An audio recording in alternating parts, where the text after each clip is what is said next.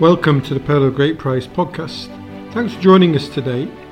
It's the 10th of May, and on this day in Christian history, we go back to the year 1886 and we travel to Basel in Switzerland, where Karl Barth, the most influential Protestant theologian of the 20th century, was born. His life's work and thought can be best considered in his monumental four volume Church Dogmatics, which runs to over 6 million words and 9,000 pages. It is one of the longest works of systematic theology ever written. Through it, he attempted to realign Protestant theology by stressing the holy otherness of God. He is credited in recovering the centrality of the doctrine of the Trinity, and also in reappropriating the Christology of the ancient church into mainstream Protestant thinking. He was also one of the leaders of the Christ- Christian intellectual opposition to the Nazis from within Germany. Responsible for the writing of the Barmen Declaration, which clearly and bravely rejected the influence of Nazism on German Christianity. He was concerned by what he saw as the dominance of a 19th century liberal theology, and in particular its tendency towards an anthropocentrism. That is, reducing faith, Christian faith, to human categories and human experiences, and sidelining the divine. He realized that 19th century theology had failed to make significant inroads into the 20th century due to the traumatic experience of the First World War. This growing disillusionment was confirmed when the manifesto of 93 German intellectuals to the civilized world was signed by his influential teacher Adolf von Harnack. This manifesto was a nationalistic response to the negative image of Germany being portrayed in the press by other countries, and articulated a moral indignation, laying charges against those who had wronged the German nation. In light of this, Barth concluded that he could not follow this school of theology's understanding of the Bible and history any longer and he re examined his own theological principles. He increasingly became more critical of liberal theology and how he felt it had lost its purpose, and particularly became hijacked by historical methodology. One example would be the supposed quest for the historical Jesus which he perceived was often motivated more by a desire to produce an alternative Christology than a true historical search. This would be taken to its logical conclusion in Rudolf Bultmann's book, New Testament and Mythology, where he argued that it was no longer plausible to demand that Christians accept the mythical world picture of the New Testament. Bultmann suggested that the Bible should be demythologized and that Jesus' humanity be emphasized as a great moral teacher rather than a miracle worker. A leading sociologist of religion, Linda Woodhead, describes this shift of Protestant liberalism as its responses to the challenges of modernity particularly the advances and discoveries that were being made in the Enlightenment.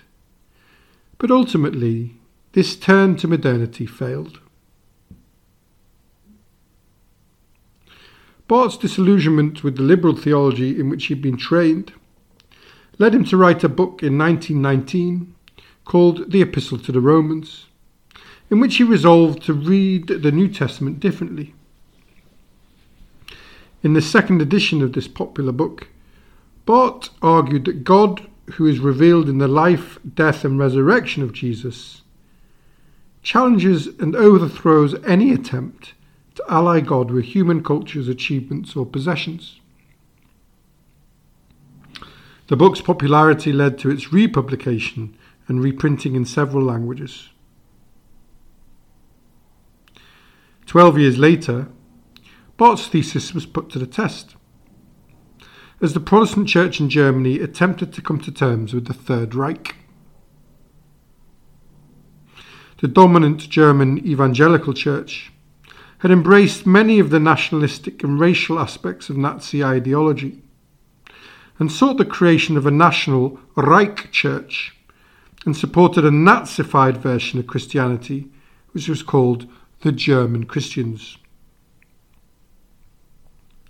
Barth opposed this and was largely responsible for the writing of the Barmen Declaration, which rejected the influence of Nazism on German Christianity by arguing that the Church's allegiance to the God of Jesus Christ should give it the impetus and the resources to resist the influence of other lords, such as the German Fuhrer Adolf Hitler. Bravely, Barth mailed this declaration to Hitler personally. This would become one of the founding documents of the Confessing Church. And Barth was elected as a member of its leadership council. And he urged his friend Dietrich Bonhoeffer to return to Germany. See the pod of April the 8th. However, when he himself refused to swear an oath to Hitler, he had to return to his native Switzerland, where he assumed a chair in the systematic theology at the University of Basel. After the end of the Second World War, Barth became an important voice in support both of German penitence and of reconciliation with churches abroad. As his international influence grew, he was invited to be a guest at the Second Vatican Council at the time, however, Barth's health did not permit him to attend. However, he was able to visit the Vatican and be a guest of the Pope in 1967, after which he wrote the small volume Ad Limina Apostolorum, at the threshold of the apostles. Barth's intellect reached beyond the limits that usually restricted Protestant theologians, and he constantly broke new ground.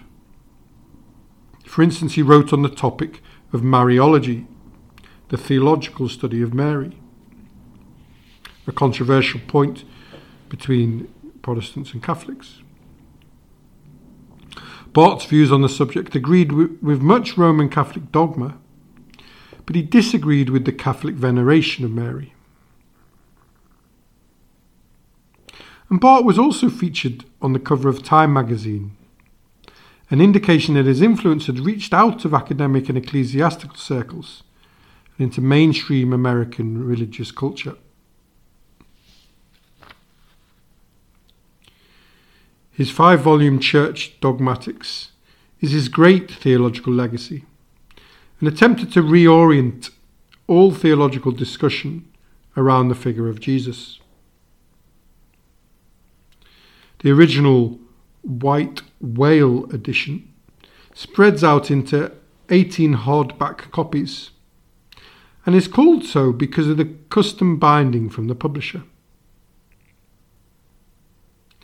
Dealing with the doctrine of the Word of God, the doctrine of God, the doctrine of creation, the doctrine of reconciliation, and the doctrine of redemption, it is one of the longest works of systematic theology ever written.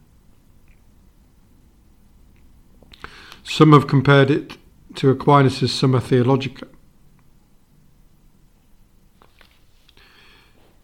Church Dogmatics was co authored with his assistant Charlotte von Kirschbaum. Theirs was an unusually intense relationship. She was working full time for Barth as a secretary and assistant, preparing his lectures. However, in October 1929, she moved into Barth's household with Barth's wife Nellie and children to continue academic theological work, where she remained for nearly 40 years. Her presence in the Barth household resulted in duress in the family at times and led to speculation that was confirmed by the release of many personal letters between Barth and Kirschbaum in 2017. However, after Barth died in 1968, his wife Nellie Barth continued to visit Charlotte in hospital. That's all from the Pearl of Great Price today. Join us tomorrow if you can as we look at the life of Comgall, some consider to be the founder of Irish monasticism and its impact on the global church. I hope you've enjoyed listening. Please subscribe and leave a comment on the blog if you have time at www.pogp.net. If you'd like to respond directly, then email the show on pogppod at gmail.com. And have a lovely day wherever you are. And thanks for listening.